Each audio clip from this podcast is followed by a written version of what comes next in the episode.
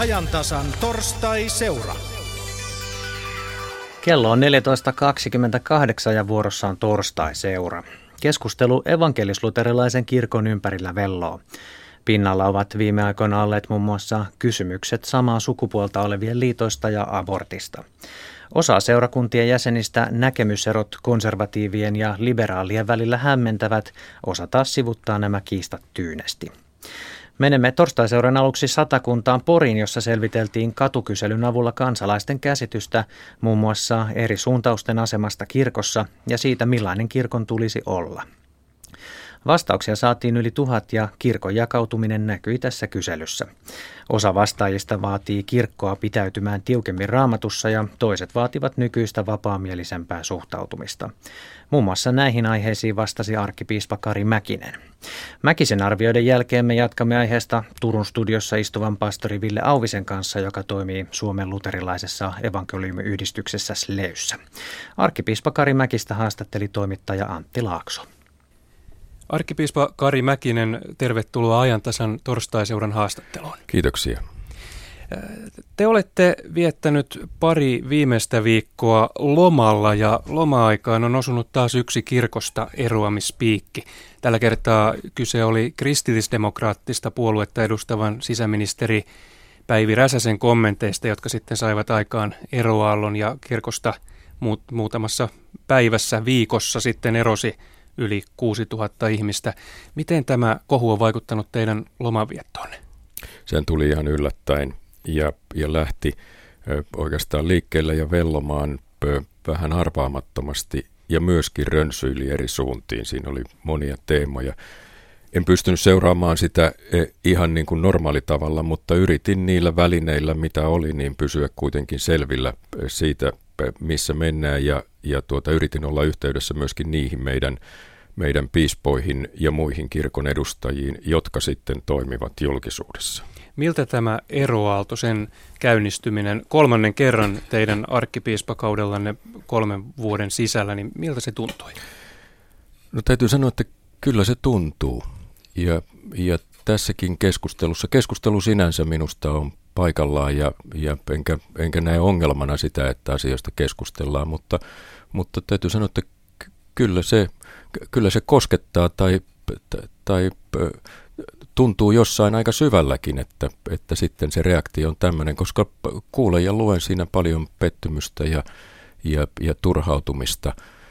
Ja, ja tietysti myöskin itsellä on, on jonkinlainen turhautuminen tai pettymys siihen, että nyt, nyt näin, näin reagoidaan. Ja silloin ajattelen oikeastaan enemmän ehkä sitä, että, että, että ihmiset, jotkut ihmiset pettyvät niin, että, että kääntävät selkänsä sille, minkä, minkä itse näen elämässä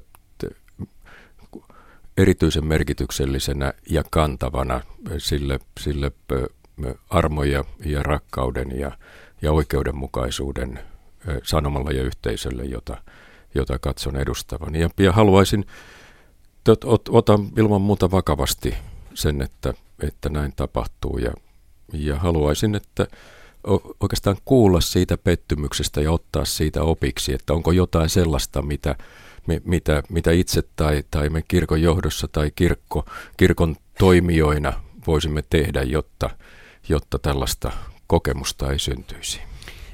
Tämän kohun aikana olitte lomalla, mutta yhden Twitter-viestin kuitenkin lähetitte, kun tämä eroaalto lähti liikkeelle.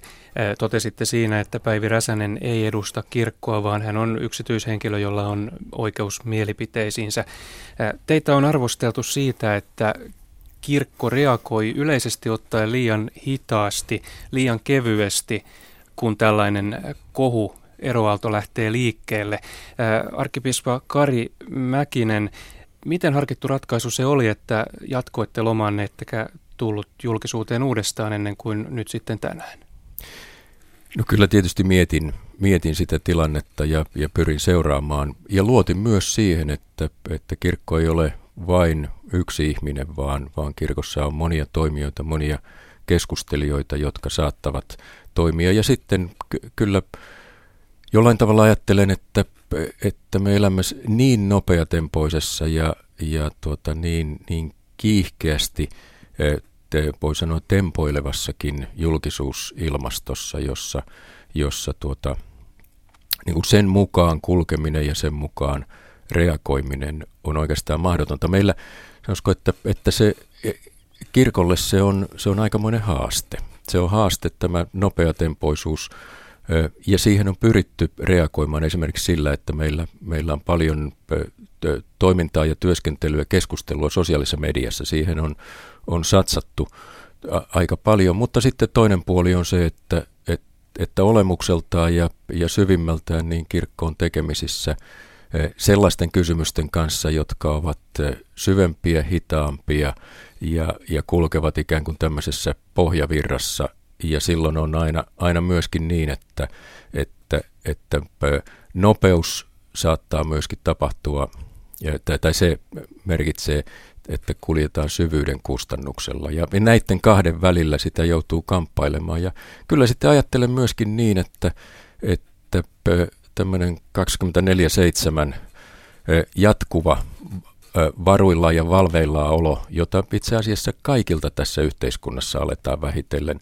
odottaa, niin se on ihmiselle kohtuutonta. Ihminen tarvitsee myöskin sitä, että voi, voi vetäytyä, voi vetää henkeä, voi, voi ikään kuin keskittyä siihen, mikä on, on itselle tärkeää, koska kukaan ei ole robotti, ei kukaan ole kone, ei kukaan ole semmoinen, joka pystyy nopeasti ja kaikkeen vastaamaan – ja ei, ei myöskään piispat tai arkkipiispat. Tämä kirkosta eroaminen, se on viime aikoina kärjistynyt usein sellaisissa tilanteissa, joissa kirkon sisällä ja sen piirissä toimivat herätysliikkeet ovat voimakkaasti esillä.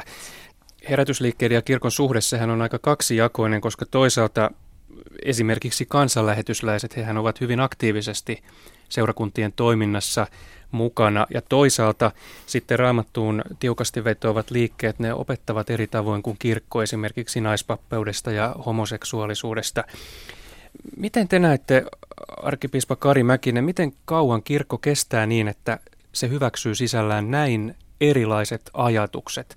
Juuri vieläkin esimerkiksi naispappeus, vaikka se hyväksyttiin kirkon piirissä yli 20 vuotta sitten, niin edelleen kirkon piirissä siitä on niin erilaisia näkemyksiä. Mitä, mitä naispappeuteen tulee, jos se otetaan tässä esimerkkinä, niin minusta on tärkeää todeta se, että, että, että kirkossa ei ole kuin yksi kanta siitä. Ja minusta ei ole ongelma se, jos tästä kannasta keskustellaan, ja vaikka sitä kritisoitaisiinkin, mutta se on ongelma, ja, ja siitä me olemme, siinä me olemme olleet e, tiukkoja lujia, että toimitaan kirkon päätösten mukaisesti. Ja, ja tuota, on, on selvää, että e, että on tullut näkyviin ehkä, ehkä kärjistetystikin ja, ja tässä viimeaikaisessa keskustelussakin sellaisia katsomuseroja, näkökulmaeroja, jotka, joita kirkon piirissä ilmenee. Ja, ja välillä kyllä minusta tuntuu, tuntuu pahalta tai, ja, ja katson murheellisenakin sitä, miten, miten äänenpainot kärjistyy ja miten, miten maailma alkaa rakentua tämmöisenä mustavalkoisena, jolloin, jolloin myöskin e, e, rakennetaan viholliskuvia ja, ja, ja, ja siihen toiseen osapuoleen, on se sitten mikä tahansa, niin, niin, niin siihen sijoitetaan kaikenlaista mahdollista pelkoa ja, ja epäluuloa ajattelen että kuitenkin myös sitä, ja minusta se on tärkeää sanoa, että kaikkein olennaisimmissa asioissa tämmöistä mielipide-eroa tai, tai katsomuseroa ei oikeastaan ole näkyvissä. Ja, ja, ja siis se, silloin puhumme siitä, mikä on uskossa kaikkein olennaisinta. Emme, ei, ei tässä nyt ole keskusteltu, esimerkiksi viime aikoina ei ole keskusteltu Jumalasta – Jumalan olemassaolosta, uskosta Jumalaan. Ei ole keskusteltu siitä, siitä uskommeko Kristukseen, pelastukseen, onko, onko armolla merkitystä, siis näihin, jotka ovat kaikkein, kaikkein syvimmässä uskon ytimessä. Ja sen sijaan keskustelu useinkin kohdistuu siihen, millä tavoin tulkitsemme eri elämäntilanteissa tätä yhteistä uskoa. Ja, ja, ja silloin on, ja tämä tarkoittaa sitä, että kirkko ei niin kuin olemukseltaan ole tämmöinen, tämmöinen samanmielisten mielipideyhteisö, vaan se on nimenomaan uskonyhteisö, jonka, jonka ydin on tässä, tässä yhteisessä uskossa.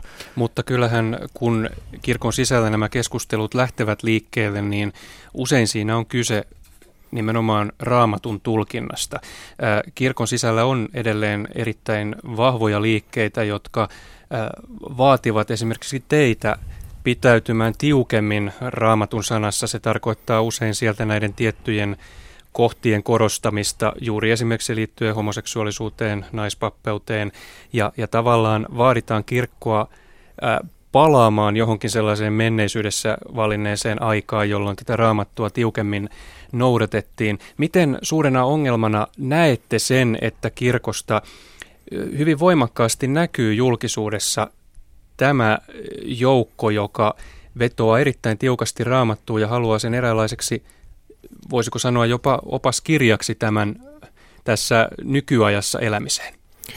No ongelmana mä näen sen, että, että raamat, raamattu tai raamatullisuus omitaan ikään kuin itselleen, että se tulkinta ja se tapa lukea raamattua, joka itsellä on, niin sitä pidetään ainoana, ainoana raamatullisuutena ja sitten torjutaan torjutaan tai väheksytään muiden kirkossa raamattua lukevien ja tulkitsevien ihmisten, ihmisten raamatullisuus tai raamatun näkeminen. Ja minusta tässä nyt käydyssä keskustelussa on myöskin, e, e, sanoisiko ainakin yhtenä juonteena ollut kysymys siitä, että, että mikä se raamattu oikeastaan on. Ja, ja on esiintynyt sellaisia äänenpainoja, jossa, jossa on vaikkapa asetettu rinnakkain raamattu ja Suomen laki. Ja, ja siis Raamattu on, on uskon kirja ja se on kirja Kristuksesta, mutta se ei ole lakikirja. Se ei ole sellainen lakikirja, jonka perusteella voitaisiin yksi yhteen ruveta arvioimaan esimerkiksi Suomen valtakunnan lakia. Ja, ja tämä on minusta tärkeä, tärkeä sanoa ja todeta, ja samalla todeta se, että, että se usko, jonka, jonka pyhä kirja, jonka ydinkirja on, on raamattu, niin, niin se usko ja, ja sen etiikka on, on nimenomaan tämmöistä, voisiko sanoa kultaisen säännön etiikkaa. Se ei ole sellaista etiikkaa, jossa raamattua pidettäisiin ikään kuin ohjekirjana, josta poimitaan ohjeita elämään, vaan, vaan pikemminkin niin, että, että raamattu ohjaa niin kuin Kristus itse ohjaa katsomaan asioita, arvioimaan elämää sen toisen ihmisen näkökulmasta. Toisin sanoen, mitä tahtoisitte ihmisten tekevän teille, tehkää se heille.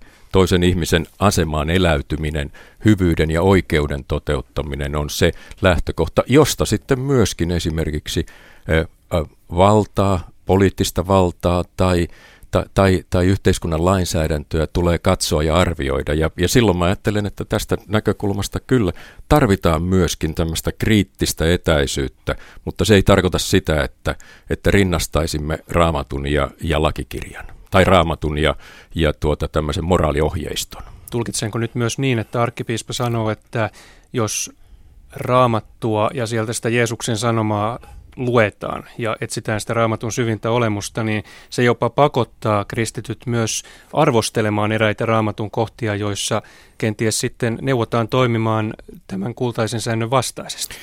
Se pakottaa arvioimaan tämän perustan, tämän, tämän ytimen näkökulmasta sitä elämää ja sitä todellisuutta, jossa nyt olemme, eikä, eikä yksittäisten kohtien näkökulmasta. Mikä on teidän oma suhteenne raamattuun? Miten sitä luette?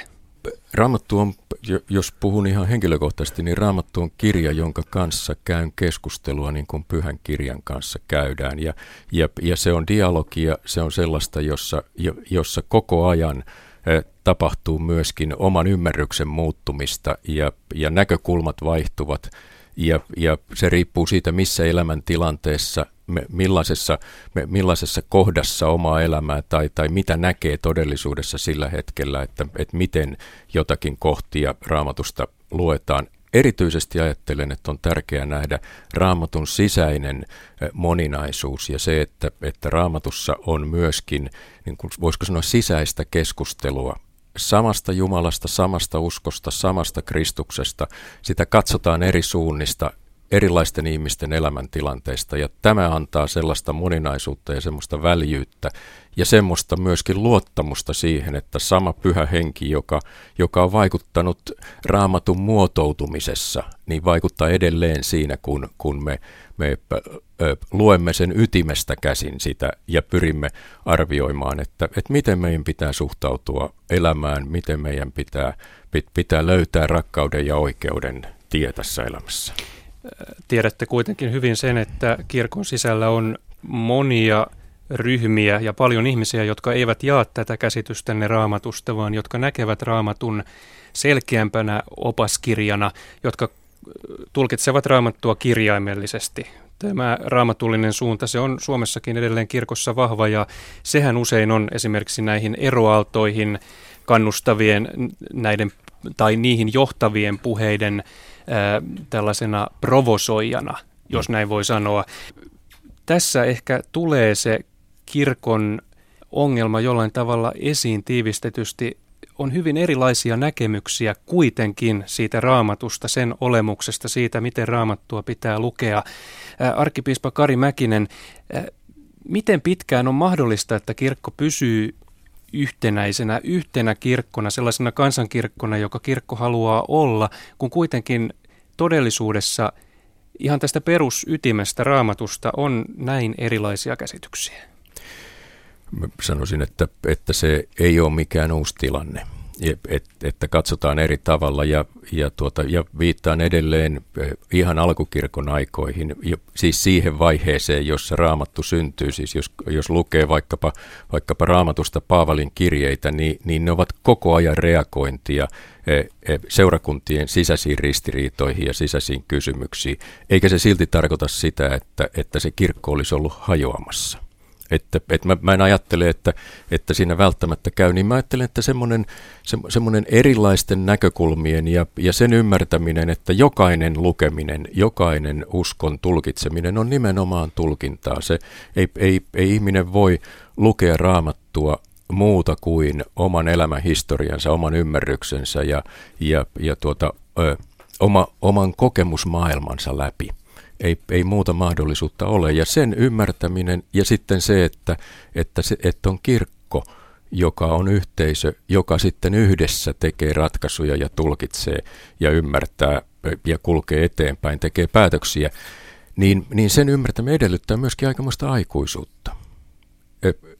Ja, ja, että se, mitä, mitä kirkossa tällä hetkellä tarvitaan, on, on erilaisuuden sietokykyä, keskeneräisyyden, ristiriitojen sietokykyä, siis sellaista, jota itse asiassa on aikuisuus. Se, että, että, että jos halutaan ikään kuin pitäytyä siinä, että, että vain meidän tapamme lukea tai tulkita on oikea, niin, niin silloin kyllä sanoisinko, että, että silloin ollaan vaarallisella tiellä joko ollaan vaarallisella tiellä. Miten näette nyt tällä hetkellä kirkon tilanteen? Siis kuinka vaarallinen tämä tilanne on kirkon kannalta? No tässä on varmasti tapahtunut, itse olen puhunut paljon tämmöisestä tämmöisen keskustelevan kirkon puolesta ja, ja ajattelen, että tässä on tapahtunut oikeastaan kahdenlaista liikettä ja, ja toinen niistä on se, että jotain sellaisia se, sellaisia kysymyksiä, sellaisia eh, ehkä erilaisuuksia, ristiriitoja, jotka ovat olleet olemassa, niin, niin ovat vähitellen tulleet myöskin näkyviksi.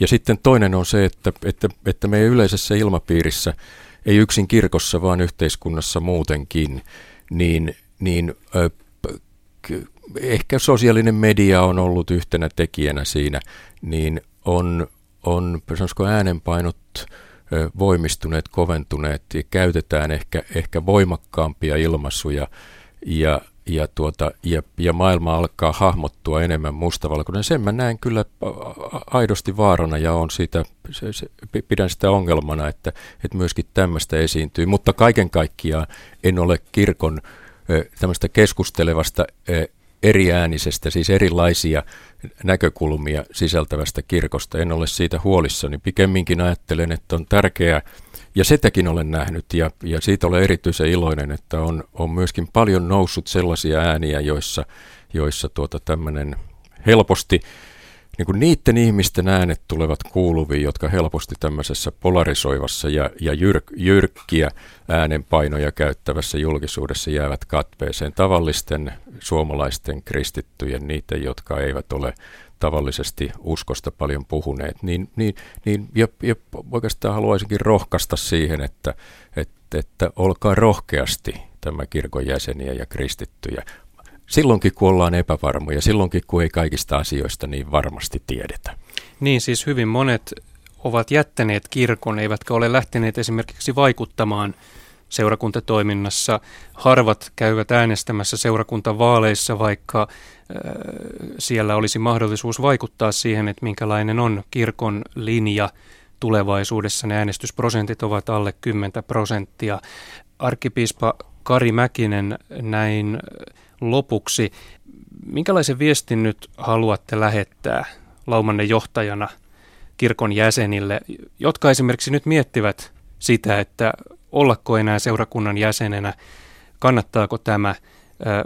Tuhannet ovat muutaman viikon sisällä jättäneet kirkon pettyneenä varmasti moniin kysymyksiin, mutta nyt erityisesti näihin kärjekkäisiin lausuntoihin, joita kirkon sisältä on tullut näistä eri liikkeistä. Minkälaisen viestin te arkkipiispana nyt haluatte lähettää, lähettää seurakuntalaisille? Oikeastaan yksi viesti, jonka haluaisin sanoa, on, on se, että, että, että silloin, jos on ulkopuolella, niin ei pysty vaikuttamaan. Ja, ja toivoisin, että, että kirkossa voitaisiin nähdä sen, sen, sen kantava ydin.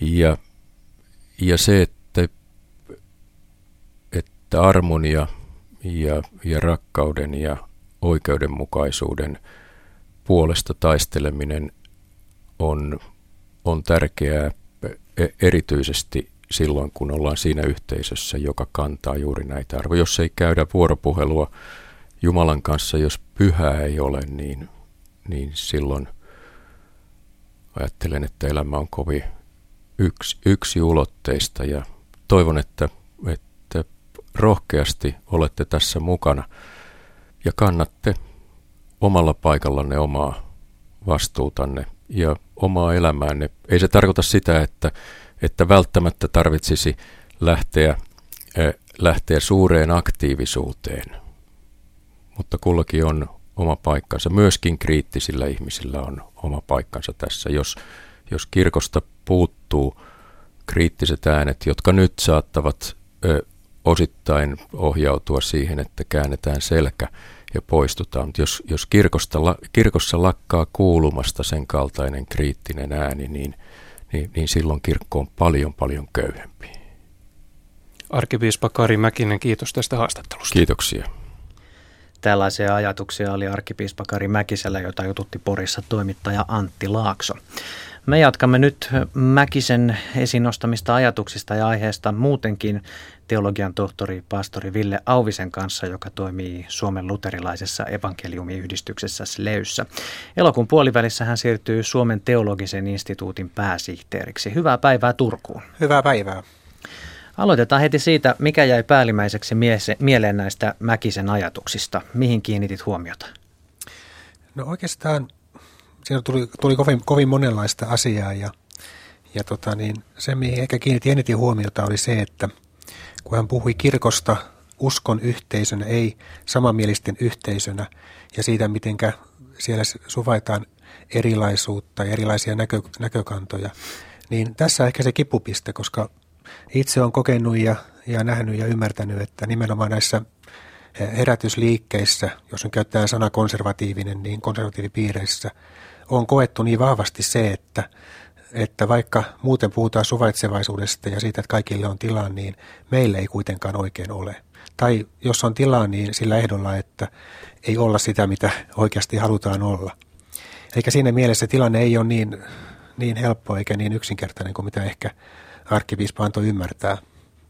Hän kyllä sanoi, että ei ole uusi tilanne, että raamatun tulkinnasta on kirkossa tulkintaeroja ja tämä viimeaikainen tilanne ei tarkoita sitä, että kirkko olisi hajoamassa.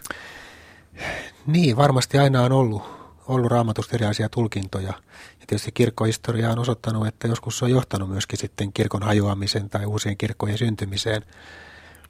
Mutta tota niin, nimenomaan ajattelen niin, että kun on sitä joukkoa meidän kirkossa, jotka haluaisi elää, sanotaan elää sitä uskoa, jota kirkko on pari tuhatta vuotta elänyt, ja elää sen uskon mukaisesti omassa Jumalanpalveluselämässään, ja sitten he kokee, että heille ei anneta tilaa siihen.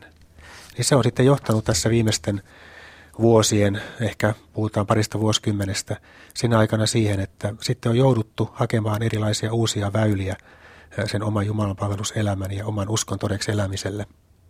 Ja taas se ei ole saanut oikein hyväksyntää kirkon, kirkon sisällä, ja sitä kautta ne jännitteet on jatkuvasti kasvanut. Sitä ei lähde ennustamaan, että kirkko hajoamassa vai ei. Se on vähän suuremmassa kädessä ja, ja näin, mutta mikään yksinkertainen tilanne ei ole. Tulkitsenko niin, että itse haluaisit, että kirkko ajatuksellisesti laajenee moniin eri suuntiin, mutta katto pysyy pään päällä silti? No, sanotaan, että kirkon olemukseen ei kyllä kuulu se, että kaikki kukat saavat kukkia ja mitä vaan saa kirkon sisällä ajatella. Ja tietysti tässä nykytilanteessa, missä me ollaan, niin se olisi eräs ratkaisu näiden jännitteiden jotenkin liennyttämiseen, että ihan aidosti annettaisiin tilaa myöskin niille, jotka, jotka elää, sanotaan nyt sitten konservatiivisesti ja haluaa uskoa konservatiivisella tavalla. Mutta jollain tavalla sellainen kirkko, jossa ihan kaikenlaiset ajatukset on sallittuja, niin se ei ole ihan sellainen oikea kirkon olemus kuitenkaan. Mutta voisi tosiaan olla tässä tilanteessa kuitenkin sellainen, sanotaan käytännön ratkaisu, joka auttaisi menemään eteenpäin. Miten se voisi tapahtua? No, ehkä semmoinen kaikkein suurin kipupiste nyt viimeisten, sanotaan nyt kymmenen, runsaan kymmenen vuoden aikana ollut se, että tässä kirkossa ei ole saanut enää pappisvihkimystä sellainen, joka ei sitoudu siihen, että toimii naispappien kanssa yhdessä. Ja se on kuitenkin monille on sellainen niin kova oman tunnon kysymys, että ei ole voinut siihen suostua. Ja se on johtanut siihen, että, että on paljon nuoria teologeja, jotka ei ole tosiaankaan sitten saaneet pappisvihkimys tästä kirkosta. Ja jos siinä löydettäisiin joku ratkaisu, että voitaisiin tosiaan hyväksyä se, mistä arkkipiispakin puhuu, että on monenlaisia raamatun tulkintoja, eikä kukaan voi omia sitä yhtä tulkintaa omakseen. Että hyväksyttäisiin myöskin se raamatun tulkinta, jonka mukaan naispappeus ei ole oikein. Hyväksyttäisiin myöskin se tulkinta yhdeksi tulkinnaksi tämän kirkon sisällä. Ja sen mukaisesti elävät myöskin voi saada pappisvihkimyksiä. Ja se olisi jo iso askel eteenpäin. Ja toinen, joka siihen kiinteästi liittyy, on sitten sitten omien Jumalan palvelusyhteisöjen perustaminen. Niitä on aika paljon syntynyt sekä herätysliikkeiden sisällä että myöskin sitten vaikkapa Luther-säätiön kautta, joka nyt ei suoraan ole herätysliike eikä kuulu näihin herätysliikkeisiin. Mutta sitten on myöskin monia sellaisia paikkoja, jossa aktiivi seurakuntaväki on toivonut, että he sais oikeuden viettää ehtoollista, mutta seurakunnat ei ole sitä myöntänyt ja se on taas sitten vaikeuttanut siellä niillä paikkakunnilla näiden konservatiivikristittyjen elämää. Et jos siihen saataisiin jonkinlainen vähän avoimempi ja, ja tota niin, ymmärtävämpi linja, niin se auttaisi. Arkipispo Mäkinen oli aika selvä sanoissaan, kun hän sanoi, että naispappeudestaan kirkossa vain yksi kantaja on ongelma, jos siitä edes puhutaan. Niin, ja siinä on se iso ongelma, kun yhä edelleen on suuri joukko niitä, joille se kirkon virallinen kanta ei ole sellainen, johon voisi yhtyä. Ja se, mikä monia, monia sitten harmittaa, on se, että silloin kun se kanta vuonna 1986 päätettiin, niin siinä yhteydessä myöskin päätettiin kirkolliskokouksessa siitä ponnesta, joka liittyy tähän päätökseen, jonka mukaan myöskin niillä, joilla on perinteinen kantavirka näkemykseen, niin myöskin heillä on täysi toimintavapaus kirkon sisällä. Ja nyt yleisesti koetaan, että se on ollut pelkkää sanahelinää se ponsi silloin. Ja sitten monet ovat sanoneetkin, että kun se oli vain ponsi, niin se ei ollut laki. Mutta silloin kuitenkin ymmärrettiin, että se ihan aidosti haluttiin se ponsi antaa ja antaa tilaa myöskin niille, joilla on toisenlainen näkemys kuin mikä oli se kirkon silloin hyväksymä virallinen kanta. Arkkipiispa Mäkinen sanoi tuossa edellä, että raamattu ei ole lakikirja, eikä se ole myöskään ohjekirja elämään, vaan se ohjaa katsomaan elämää sen toisen ihmisen näkökulmasta. Tämä taitaa kuitenkin unohtua aika monesti esimerkiksi näiltä herätysliikkeen jäseniltä. Sanotaan, että luulen, että monella herätysliikkeessä on vähän toisenlainen näkökulma raamattuun. En usko, että kovin yleinen sekä näkökulma on, että raamattu on lakikirja. Mutta sitten helposti sillä ajatuksella, että sieltä nostetaan tällainen yleinen periaate, kultaisen säännön periaate, lähemmisen rakkauden periaate, jolla sitten ruvetaan karsimaan jotain muuta, mitä raamatussa on, niin se tuntuu aika vieraalta.